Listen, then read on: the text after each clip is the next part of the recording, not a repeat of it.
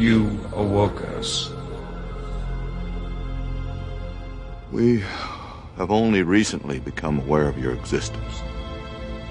You would have returned us to our former world. We believed you were a threat to us. We feared you. And your fear would have destroyed us.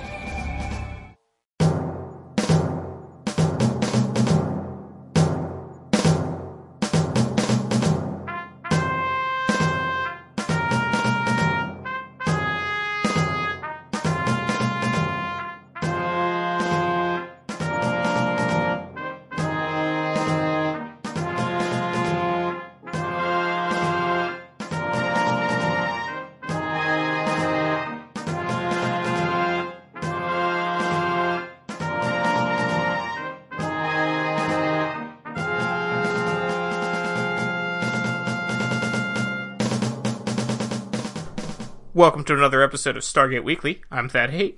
And I'm Stuart Hollis. And this week we're talking about Message in a Bottle. Yes, we are. It's season 2, episode 7 of Stargate SG 1. Yes, it is. What does TV Guide have to say about this one, Stuart? I'll tell you what TV Guide has to say about it, Thad. The team returns from a barren planet with an artifact that soon takes control of O'Neill and the command crew. It doesn't soon take control of O'Neill. Yeah, like a couple of days go by. Yeah. And then it kills him. Spoilers. yeah, we have a death, but not a but not a Jackson death. No, no, no. This is this is number two on the O'Neill death count. How many is Daniel at now? I think we only have two definitive deaths for Daniel.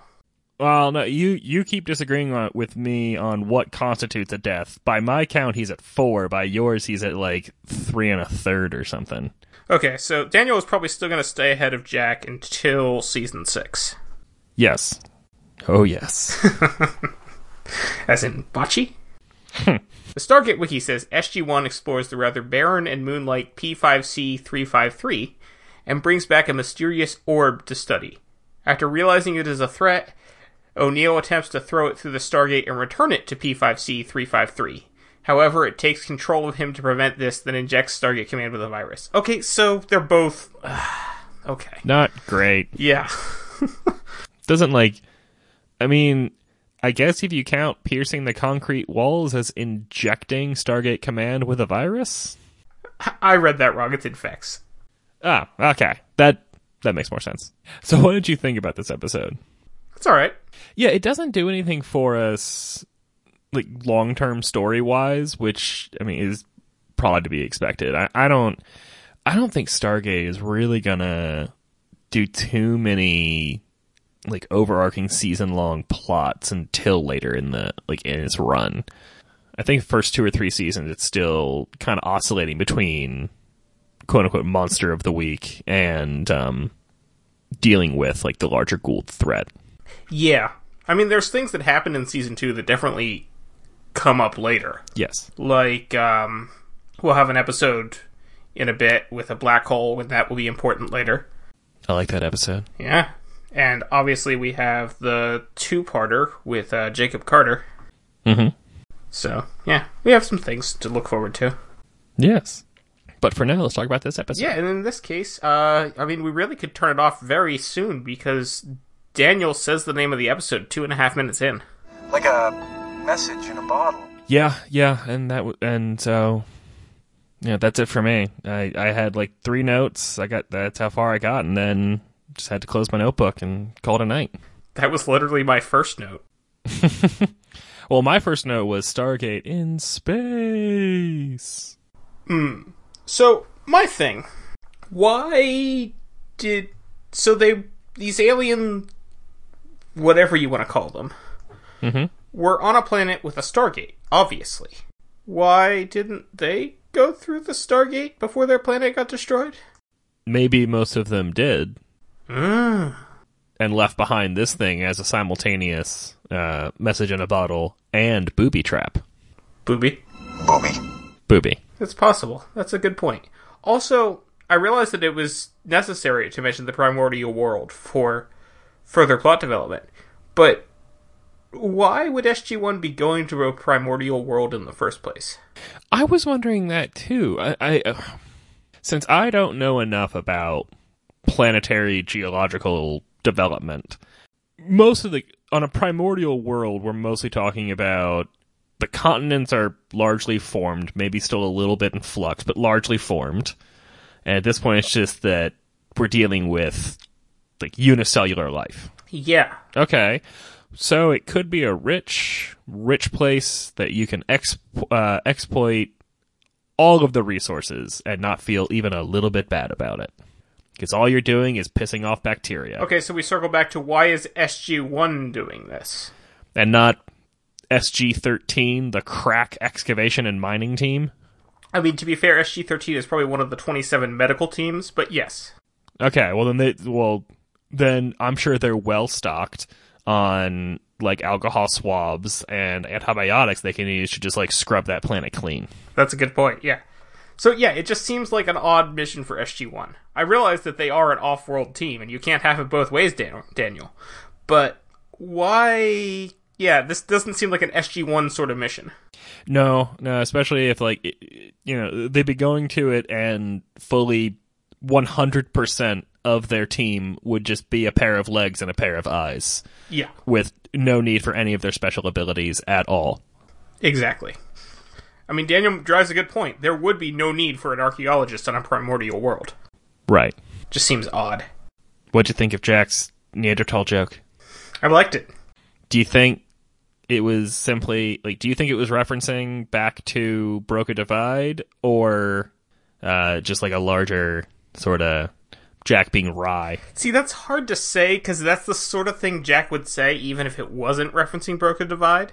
But it also, because of Broca Divide, I feel like he must have also been referencing that. Yeah, I think that if they want to make it more clear that he was referencing that, he would have said like, "Oh, that t- like what was it? What did he say? Like, oh, those were the times, right?"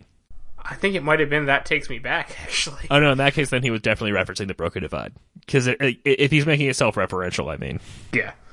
how many spacesuits do you think the SGC has beyond the four that we see? Why do they have spacesuits? Well, I mean, because sometimes they'll come to planets where they need them. Hmm. This is not the only episode where they wear spacesuits. No, no, I was going to make that comment as well. In fact, on another episode, it it it uh, mightn't just be the moon; it is the moon. Hmm. No, no, they never go to the moon. Never mind. Scratch that. Reverse it. Yeah, I don't recall them ever going to the moon. No, no, it's an asteroid. Although I'm pretty sure the opening scene is actually the moon. Like stock footage. Yeah. Or do you think they actually sent? No, I think it's them walking on a green screen and it's the moon. Yes. Yes. I don't think it. Yeah, it's obviously not them on the moon. Okay. Okay. Yes, he does say, ah, that takes me back. Well, that settles it. It's definitely a reference to Broca Divide. But it also is the sort of thing that Jack would just say, being Jack. Mm-hmm. So yeah. Um. So when they bring the bring it back to the SGC, and Daniel and Sam are working on it over uh, late into the night because they have to check out that primordial world the next day, Yeah. and they don't know that they worked the whole way through the night. It, not just that, but also the like the the lieutenant in the little observation he room was or whatever. too. He worked all night too. Um, Well, he couldn't let Sam see him be tired. right. I did uh like the bit from a few minutes earlier, where it's oh, seems like somebody's got a little crush. The microphone's on, yeah, and then Dan's yeah. just like, "Oops." he do- he doesn't seem very uh No, penitent. he does not. You can tell because he's not kneeling. Haha. but yeah, I have had my fair share of nights where I have not gone to sleep. And I've definitely, you know, if I'm working on something and I'm like, oh, well, I'm just going to keep doing this through the night. But I'm always aware that I'm doing this through the night. Yeah, because at the very least, you're aware of when you hit that moment where it's like, no, like you you you have to make the conscious decision of I will I'm going to continue powering through this, and then you can kind of just like coast on pure brain chemicals Yeah. um for the next few hours. And for me, that moment's around 4 a.m. because anything before that, I can still get some sleep. but then I don't wake up early, so. Oh, so I want to hit you with some knowledge about spacesuits Okay. because we're not going to have another opportunity to talk about spacesuits on Stargate for, for, for quite some time. Probably not for a couple seasons, I don't think. So, as I'm sure you're aware, when NASA was doing the Apollo program and the and the programs before it, although they did a lot of the work on it, like the actual building of the rockets and the engine designs, etc., were shopped out to various contractors. For example, Grumman Aerospace uh, made the uh, command mo- module for the Apollo mission. Um, Well, did they actually do any spacewalks for Mercury and Gemini? Yeah, I think on Gemini. I think maybe on Gemini they did like one of them opened the door and like was tethered and floated out. Okay. But did you know who the contractor it was for the spacesuits? I do not. Playtex. Okay. Yes. Each spacesuit was hand sewn by Playtex employees and was composed of 17 layers. That's impressive. Yes. There's a book that I keep meaning to um, get for myself, uh, which is all about the development of the Apollo spacesuit. That sounds super interesting, actually. Yeah, I think it's actually 18 chapters because they have one chapter that's just sort of like broad strokes, and then the next 17 chapters are each about a layer of the spacesuit. Nice. Yeah. It works out because there were 17 Apollo missions, weren't there? No. I thought there were. No. The last Apollo mission was actually Apollo 17, but there were not 17 Apollo missions. That's right. There wasn't an Apollo 2 or 3, right? Uh, two, three. I think that Apollo seven. Well, 7's the one that went to the moon. No, that was 11. Yes, 11 went to the moon. 7. eleven landed on the moon. I think seven was the first one that actually attempted it. Okay. That like was a full blown launch, fully manned, etc. Up until that point, they had various missions that were were just going to be testing the command module, but it's not actually going to launch. Such as, for example, Apollo One, which never actually was named Apollo One. It was back named that as a sort of memorial to the astronauts who lost their lives. I can't remember what its official uh, title was. So there was no, but there were no Apollos 2 through 6. Not really. Uh, yeah, I think we've had this conversation before, actually. Now that I'm, it sounds vaguely familiar anyway. But anyway, so no, there were not 17 Apollo missions, so the 17 layers doesn't quite work out. But the last Apollo mission was 17. I did get that right. Yes. Okay. That's why I thought there were 17 Apollo missions. You can understand that mistake. So does that mean that Apollo 13 wasn't really unlucky since it wasn't actually the 13th Apollo mission? Well, I mean, it was still taking off at thirteen thirteen on April thirteenth. Well, in the grand scheme of NASA space missions, they came out pretty well because they lived. Yes. But anyway, back to message in a bottle. So when Daniel, I believe it was Daniel, it was either Daniel or Sam, I can't remember now, apologizes to General Hammond for bringing the artifact back. And General Hammond says, "That's quite all right. We've been we've brought all sorts of things back. It's, it was about time one of these snapped us in the ass." We've brought things back from all over the galaxy. One of them's finally snapped us in the ass. Maybe the general grew up next to a creek with lots of turtles? Or alligators? I feel like we would never have known General Hammond had he grown up in a creek with lots of alligators. I mean, people do grow up near alligators, man. Those are all ghosts. Uh, did you also notice that it is, in fact, still the embarkation room? Yes. Speaking of which, Walter is in this episode. Yes. As is Siler. Siler plays a big role in this episode. He does. He gets a lot of screen time. He even gets to talk back to Teal'c. Yeah. I mean, like, you know, but like in his, like, gentle, I need you to understand Siler sort of way. Yes. Not like in a mean way, but yeah. Yeah, no. I don't think we ever see Siler get angry. No, not even that time that O'Neill throws him down the stairs. Did you catch the uh, Andromeda Strain reference? Yes, wildfire. Yeah. It also reminded me of um, line from the terrible movie Broken Arrow, uh, which was, I don't know what's scary that this has happened, or we have a term for it. Hmm. I've never seen Broken Arrow. It's bad. And was it wasn't there a thing in Wildfire where, uh, or uh, in um, not Andromeda Strain, where the it was something to do with oxygen or lack thereof caused was how they fought the disease. No, it was um alkalinity. That was it. I knew it was, but it was some sort of thing, sort of like how this thing was co- didn't survive well in no oxygen. Well, it was sort of like a tardigrade thing where it would just go completely dormant, as Sam points out. She doesn't call it the tardigrade, but that's what it made me think of. Yeah, So let's take a minute and talk about how silly Sam's idea to get in the elevator was. yes. She's supposed to be the smart one. Can we also talk about how the elevator stops at level 22? Daniel opens it at level 28? It's a really tall elevator, man. Obviously. But yes, that was pretty dumb. It, it's sort of like you're not supposed to get in an elevator in a fire or anything like that, and this, the computer controlled elevator? Yeah. Yeah. So let's so let's skip back to uh, what we were talking about before, where they apparently stayed up all night. Uh huh. Just as they're getting ready to leave to go on their mission to the primordial world, that's when the sphere wakes up, which is what kicks off really all the drama in the episode. Because up until this point, it's been sort of like, look, we have a we have a ball here. Mm-hmm. So they're yeah they're trying to hustle. Uh, Teal'c and Teal'c and Jack are trying to hustle the sphere back through the gate so they can chuck it back onto Moon Planet. And the spear grows spikes and skewers Jack right up against the wall. Mhm. And he's not happy about it. Would you be? No, no, not not not particularly. I appreciated that Hammond pretty ve- very quickly on asked them to get something for Jack to stand on. Cuz that was my first thought when seeing that is like that probably really hurts and the fact that his entire weight is on that wound probably hurts even more.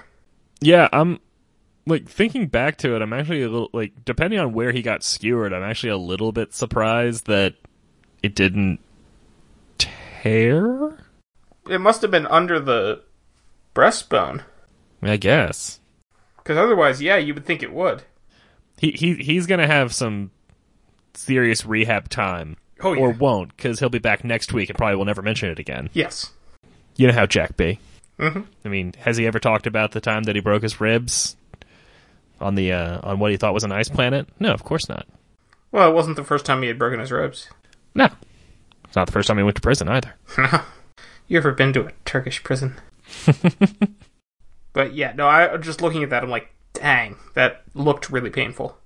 So, uh, since this episode doesn't give us like a whole lot of meat canon wise, what I do want to talk about is the all the interpersonal interactions that we see. We get some classic Daniel and Sam geeking out in the lab action. Yes. Yeah, because they're both scientists at heart. And I believe the word there should be interpersonal. Intrapersonal would be like self reflection. Well, Jack at one point, you're right, but Jack at one point does say, "Don't make me laugh." So he he he knows internally that Teal'c is a funny, funny man, and laughing true. would be bad right now. Teal'c's So- humor is immaterial to this conversation, though.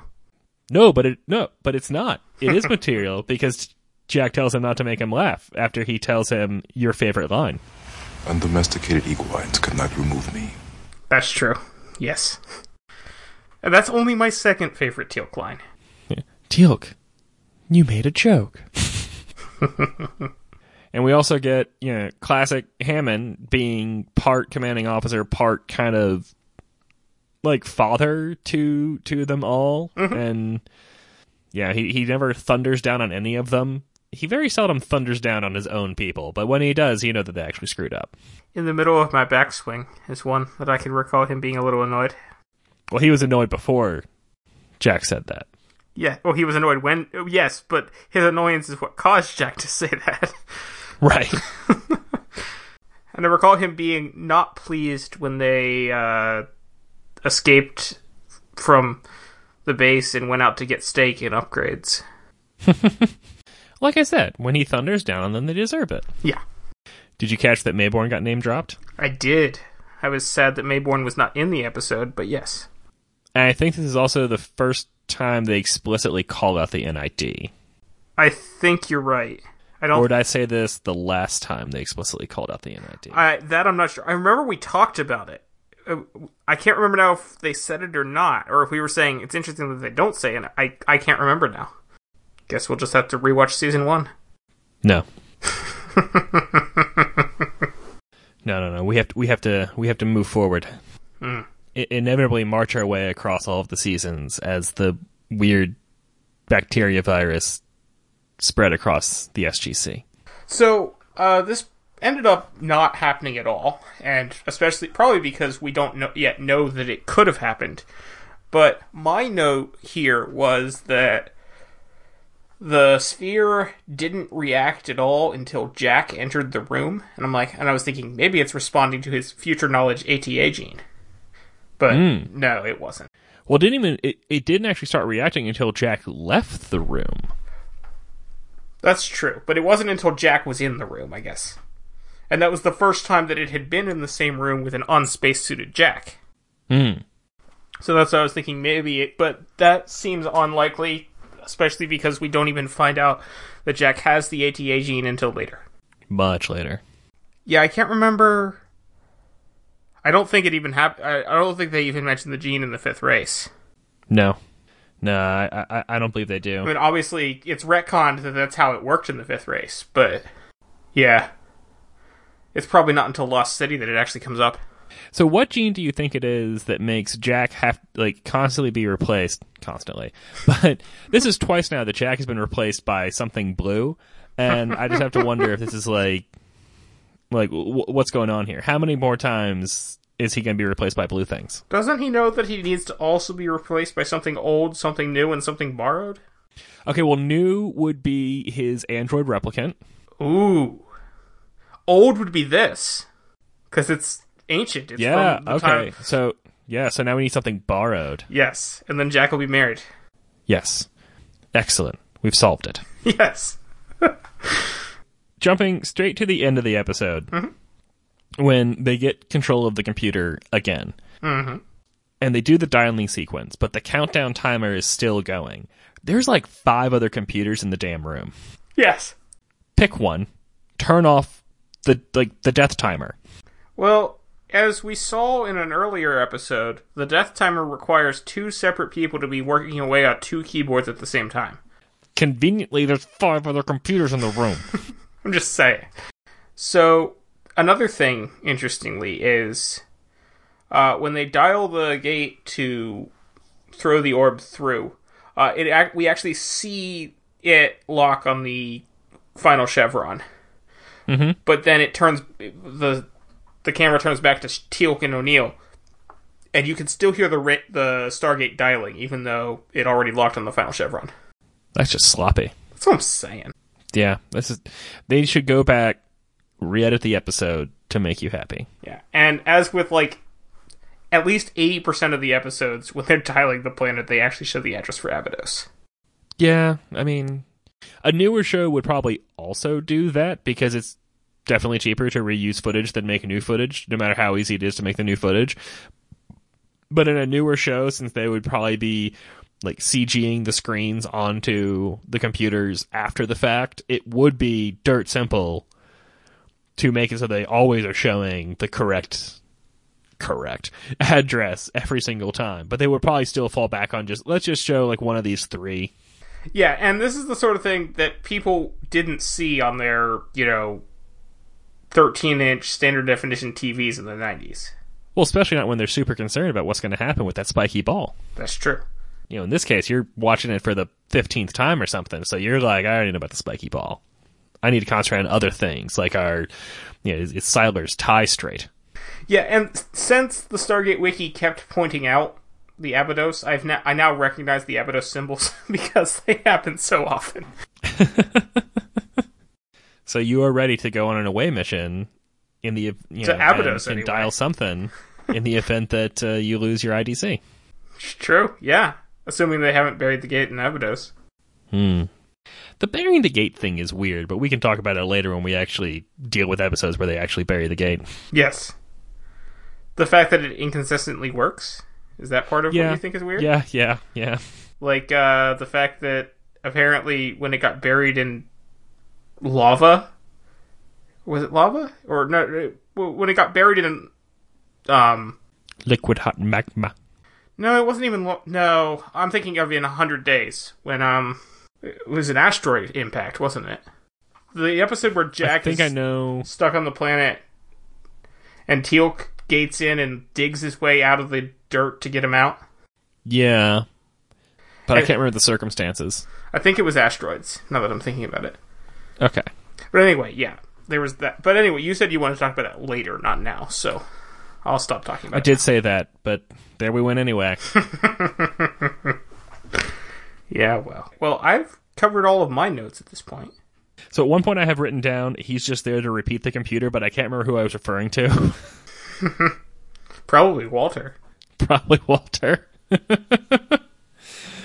which is which is good because like earlier when uh Sam is talking to General Hammond, he definitely gives me uh gave me some glimmer of uh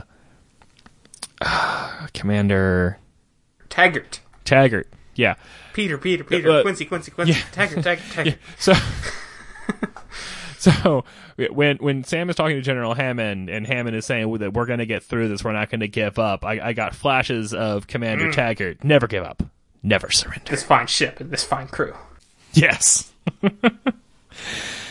but it, it this was like from a like I mean like like I said a couple of times and you agreed with and you said once or twice yourself. It's not the episode's fine. It's watchable. It's good.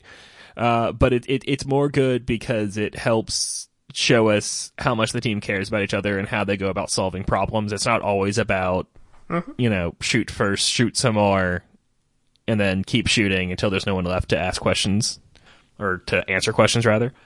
Uh, It, it's probably the closest to like a Star Trek episode as Stargate gets. Yeah, this this totally is something that could happen on Star Trek. And you know what? I'm uh, I'm pretty okay with that because of course, you know, as our listeners know, and I'm sure they do, we have this other podcast that they listen to. Oh, And so they know that we enjoy talking about Star Star Trek and Stargate for largely you know the same reasons is that we're there for the stories they're telling and the characters that are in those stories. yes. In this case, this was a character story. And I would say character stories are probably Stargate's strong point, more so than Star Trek. It, yes, because it with Star Trek, and I think that one of us made this point a few weeks ago, was is with a lot of Star Trek stories, the characters seem interchangeable. Mhm. I mean, like Janeway is almost always being Janeway, and no one else is being Janeway. But there's any number of supporting roles in a lot of the episodes that it's like, well, you know, this week the supporting role is being played by Tuvok, but it didn't have to be Tuvok. It could have been almost anybody on the bridge. Right. And in, in the case of Chakotay, it could have been an inanimate object. Yes. Uh, whereas on Stargate, they all have clearly defined roles, and there's no interchanging them. You know, Yeah. Daniel is Daniel, and Daniel's going to be there to say the things that Daniel says, and no one else can say them. It wouldn't make sense coming out of anyone else's mu- mouth until a certain someone shows up that we love.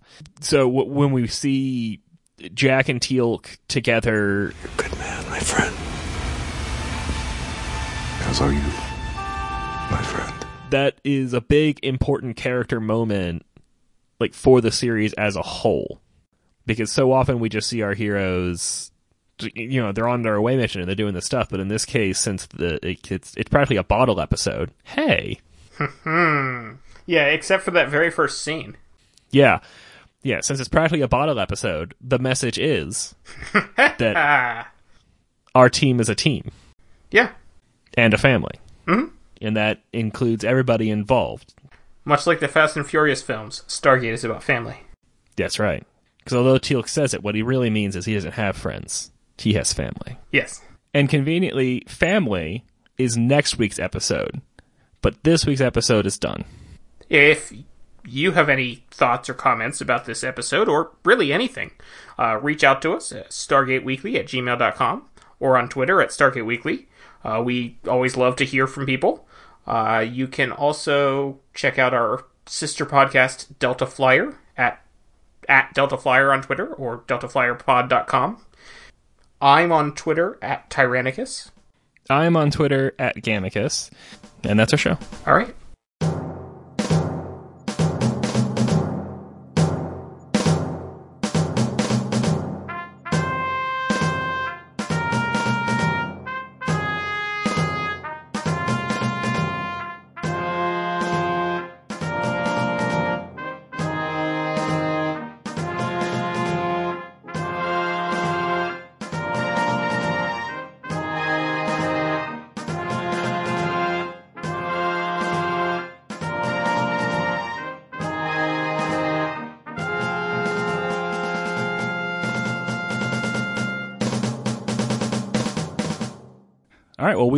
Back again for our fourth and final 31 days of Stargate. Hashtag 31 days of Stargate. Uh, Back back again. That's right. What do right. we have to think for this 31 days again? uh, it is Miss Rainbow Pie on Yes. Twitter. Perhaps it's at Miss Rainbow Pie. Yes, she is in fact at Miss Rainbow Pie. I don't know how Twitter names really work. They don't. Okay. so, to you know, we are joined uh, not for the last time this season, but the last time for a little while by Ben Nielsen. Thanks for having me back. It's always fun. Thanks for agreeing to be on a whole bunch of episodes. Yeah. Well, let's uh let, let's start off with number 22. Favorite badass moment. Thad? You know, you blow up one sun. uh, it's Carter blowing up a sun. Nice. Enough said. Yeah, Yeah. basically. That works. for me, it's when Shepard is um, constantly pursuing Kolya, even gets his arm cut off, and then finds out that all of it was just tricks being played on him by this alien race uh, on that island he was exploring. Oh yeah, yeah. Mine are yeah, mine are broken up into badass moment that I just thought was visually badass, and that is definitely when we see the event horizon of the Supergate um, Yeah. through the eyes of Sam Carter. I just remember at that point in my watching being like, "This is the greatest thing that's ever happened uh, on television." Um, but definitely badass moment from a character, of course, um, is when uh, Vala Maldoran um, sacrifices herself uh, to get into that gap in the unfinished Supergate. Oh yeah, That was just a one. Yeah. So pretty much that episode is badass to me, right? So yeah. Well, so let's go directly from Vala Sacrifice to number twenty-three, a moment that made you laugh. uh, for me, it's right back to window of opportunity, as from last week. In the middle of my backswing. and that is mine as well. nice. Uh, I was uh, going to say when um, Beau Bridges is taunting Nerus in his cell. That makes me. Oh yeah. No, that's good. And telling him about how he'll be hungry. Uh, the number of times that "Bring me more chicken" popped into my head. What is this? Like, Chicken? Love it. Glorious. Bring it more. yes, it's a rare earth delicacy. yeah. Like easily, easily twice a month. Yeah, no, that one, that whole, yes, that whole scene is, Yes. yeah. Thad, tell us about a moment that makes you cry. Number twenty-four. Well, it's come up a few, uh, a bit already, and it's the shrine. Yeah. Honorable mention though to Sunday. Ooh, yeah. Ben. Uh, mine certainly so two because again we break rules here. Um, the first would be the very end of Menace, which we talked about before, um, with Reese and Jackson and um, O'Neill. That I cry every single time. Like I've seen that episode dozens of times at this point. Honestly, still crying. And then honorable mention is the episode Lifeboat, which is a pretty standard sci-fi trope where a single character gets a bunch of other characters put into their head. Um, but certainly Michael Shanks hits it out of the park, and when he's being that little kid whose dad is clearly dead, ugh, the feels every single time. Both solid choices. Yeah. Ugh. Uh, for me, uh, I think this is. I think I have now mentioned Tao of Rodney on each week, um, but it's when he when uh, when when he heals uh, Ronan's scars. Yeah. I mean, I, I mentioned the shrine each week, so Right. you know, I mean, another solid contender would be from the shrine, either when Rodney calls himself Mister McKay, or when Ronan comforts uh, his uh, Rodney's sister in the hall. yes. What a downer. because question. at that moment she's uh, uh, she's the audience surrogate for us all, I think. But let's talk about an underrated scene that we love, so we can stop crying. Ben, So I believe loyal listeners will remember when we talked about underrated anything. we talked about um, how two of us chose to use the IMDb ratings.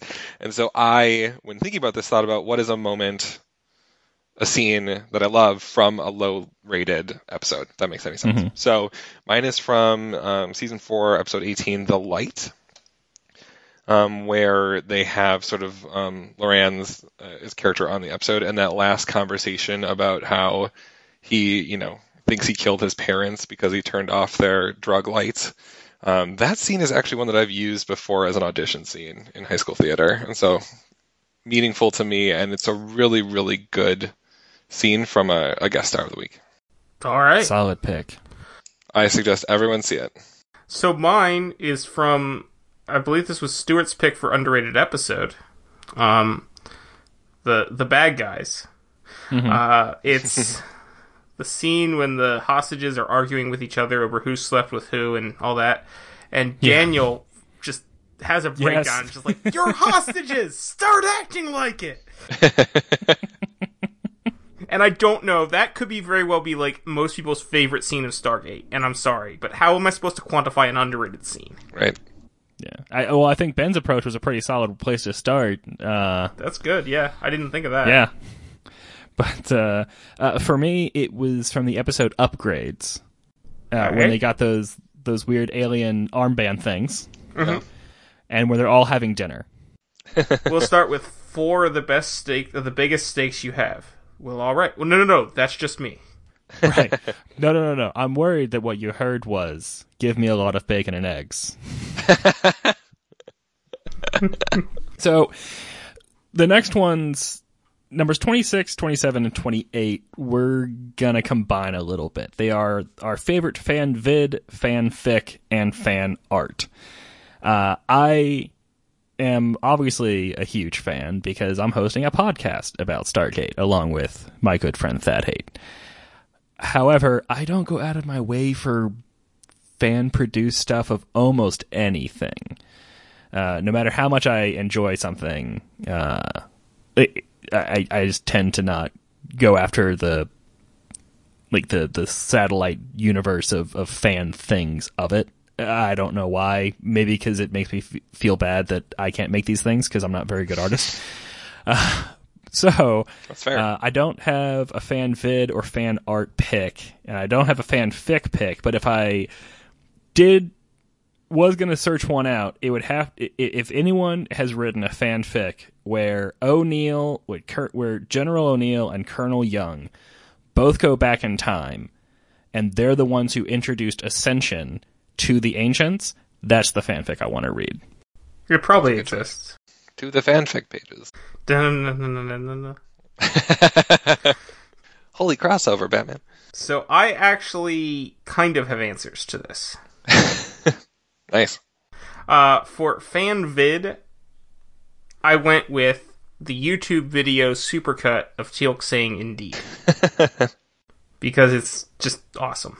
For fanfic, I also have not read it any, but I went with one that I wish existed and probably does. The one where they team up with the Doctor and Captain Picard to fight the Replicators, Cybermen, and Borg together. Nice. It's gotta exist, right? It must. All fanfic exists. Just saying it into the universe creates it. Is that like rule rule 35 or something? It's after the Nazi one, yeah. All right. So, and then for favorite fan art, I don't really do much with the fan art scene. I've seen some cool stuff, but I don't don't like I'm not like active in the scene. But I googled Stargate fan art when preparing for this show and found this really cool uh, black and white drawing made to look like uh, a photograph of the Atlantis team if they were in Victorian times. Cool. Nice. It's called the Pegasus Expedition, and it's by an artist named Lena. Well, you'll have to throw out a, a tweet of that to to all so all of our uh, Twitter Yes. followers can enjoy that too. And I will. How about All you, right, Ben. There is a fanfic that I cannot find on the internet anymore that I do recall from back in the day, and it is um, of Martouf and Malek, and it is not explicit in nature. and so it's Uh-huh. not just that type. Sure. They're buddies Okay. that have knowing knowing glances. Oh, okay. So if anyone can find that, feel free to let me know. but it is not explicit, so it's all right. Though there are several of those too, and you can find them everywhere. All right. Well, I think that leads uh, straight into number 29, your favorite behind the scenes moment. Yeah. Take us away, Thad. Okay. So mine is another YouTube video. Um, well, it it actually started. uh it's part of a commentary track on one of the episodes of SG One. I do not know which, um, but it's uh, the the theme from SG One, uh, from one of the middle seasons where it's just the face of Ra the whole time. It's Joseph Mallozzi and Paul Mullie singing the lyrics to the Stargate theme. I didn't know there were lyrics, Well, they made them up, but yes, but it's the creator's making it up, so I guess it's canon now. yes. Nice. Uh, for me, it was um, one that uh, I looked up that Thad had mentioned from the episode Solitudes. Uh, it was actually, I, I suppose, like a deleted scene, or not deleted scene, but like caught on film riffing uh, Oh yeah. between. Between Amanda Tapping and Richard Dean Anderson, where it was you used to be a MacGyver, now you're Mac, now you're nothing, or McUseless is what it was. Yeah, that's good. How about you, Ben? You, you, what's your favorite behind the scene moment? that sort of leads to a very similar situation in that through one account, um, Amanda Tapping came up with the MacGyver reference in the first episode as like part of her audition. It was apparently like jerry rig or something in the scene, um, in the script, and she put in MacGyver because she sort of knew what was going on, Yeah, and they liked it so much that they're like, "You get the pot." Um, but that might be hypocrisy. Like that sounds like a, a Comic Con story that might not have actually happened, but gets a good applause line. uh, so I guess I would definitely I will go with the spectacular work that Joseph Mallozzi does on Reddit. Oh Really, really engaged in that subreddit, and like gives us these gifts, like gifts with a T, not period G I F S. Like Right. every like every week, like oh, this is just something I found from behind the scenes. Here you go. Yeah, Awesome. Well he's done. pretty. And he went through, and for a while there, he was doing like every couple days, he would post his memories from producing every episode he worked on. Yeah, he's he's super cool. yeah. Ben once again cheating by just bringing in an entire subreddit. That's what I do. All right. Well, number thirty, something that you hope will happen in the future. I presume Stargate related. uh, and for me, I mean, what could be better than more real Stargate being brought into our lives? I would agree. That's what I have written down here is more Stargate. Uh, one thing, uh, several years ago, uh, I either saw on the internet or maybe, maybe even you told me, Stuart. I can't remember now.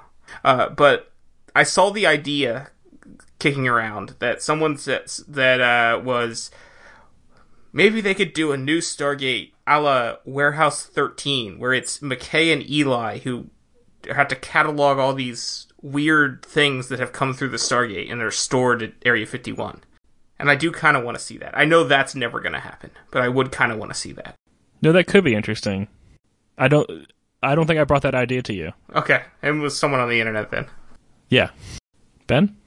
I would pitch. So this is the pitch meeting. I would definitely pitch um, sort of the because one of the conceits, of course, is sort of the secrecy of the program, and so having a program that everyone knew about and having a very specific international sort of mission sequence um, would certainly be to deal with the after ORI, after Goa'uld, sort of we have the Asgardian technology, sort of what's next, but it's very clearly a ship filled with people from a variety of different countries, um, just so we can have a, a bit of a international appeal, um, but certainly also because then you can have both inter team and extra team drama going on. So more of what we've gotten, but we have all of uh, sort of the technology and everything from the three shows. So the next generation of Stargate, as it were. Stargate, the next generation. There you go. Hey, no, that that to me would feel like an like a like a blending of the best of universe and Atlantis. Yeah, because that's what I was Atlantis did Yep.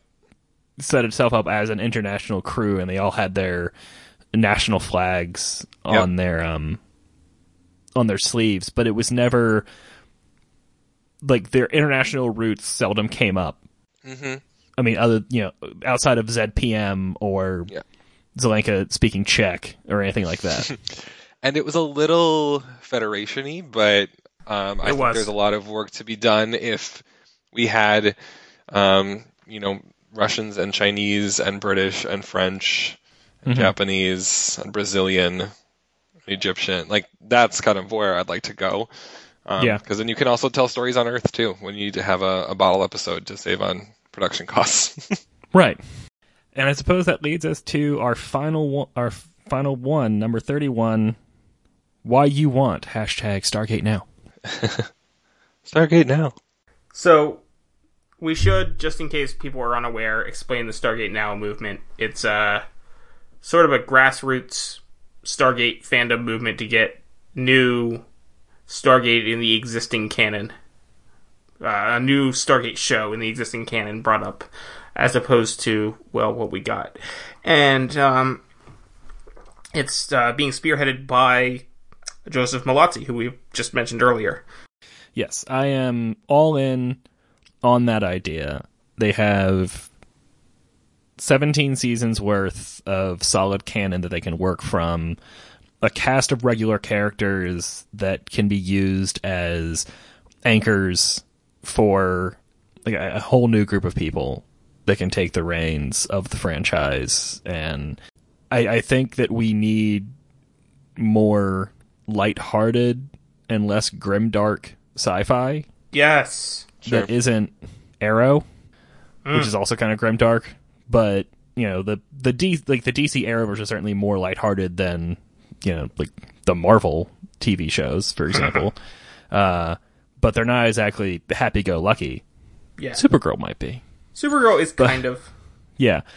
Stargate, SG1 and Atlantis in particular, had this unique blend of hard sci fi along with camaraderie and friendship and humor and poignancy that I think we could use more of. And I'm you know happy to lend my voice to getting that done. yeah. Same here. I yeah. I just Stargate is very important to me. Uh, it's one of my favorite television franchises. I cannot, in all honesty, say it is my favorite because uh, Star Trek will always have my heart. But Stargate is definitely a very big influence for me. Uh, and on a more personal note, well, I guess this whole thing is a personal note, but like, for instance, uh, Stuart, uh, when you and I, over a decade ago, first started hanging out, Stargate was one of the things we bonded over. Indeed. Oh, And yeah, Stargate, Stargate forever is basically what I want to say. Stargate today, Stargate tomorrow. Stargate forever. Yes. Yeah. They will take our lives, but they will never take our Stargate. There you go. How about you, Ben? Uh, yeah, I think certainly echoing those sentiments as well. You know, naturally, kid growing up on a farm, uh, not having a whole lot of view past the horizon, certainly looking up and having a cool show like this was important to me, and it's certainly uh, important to have that for kids in the future. And I think at this point, we have a number of really good sci-fi shows on right now. I really enjoyed Discovery. I really enjoy The Expanse. Um, as both yes. a book fan and a sci-fi uh, sort of Same show, it's amazing.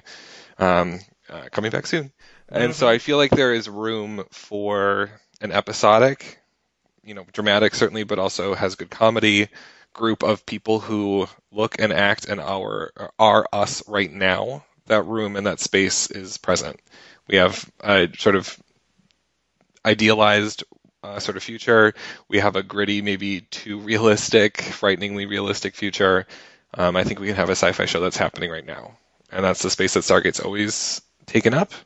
And so I would hate for, um, you know, MGM or others to let that experience go. I absolutely agree. Uh, I would also like to, yeah, we have plenty of gritty, and we also have on the other end on the other end of the spectrum, we have things like the Orville, but Stargate is solidly in the middle there. Like it's Stargate is not a comedy show. Yeah, and it's set now. Like the history of Stargate on a wiki page, on a wiki page says 2002, 2003, 1987. I'd like to see a Stargate wiki page that says 2018, Yes. 2020, 20 forever. Yeah. All right. Well, uh, thanks again to Ben to for joining us the for these past four weeks Thank you so much. as we went through Miss Rainbow Pie's 31 days of Stargate. Thank you so much, Miss Rainbow Pie. It's been great, and thank you too uh, for having me back. And I look forward to another appearance. Bum, ba, bum. Stargate, it's a great big world. With a great big swirl and step inside to another world. We're talking Stargate, it's a crazy trip. You can go quite far and you don't need a car or even a ship. It's getting tricky here. There's Colonel O'Neill and Carter and Daniel and Teal. Look out for that Google.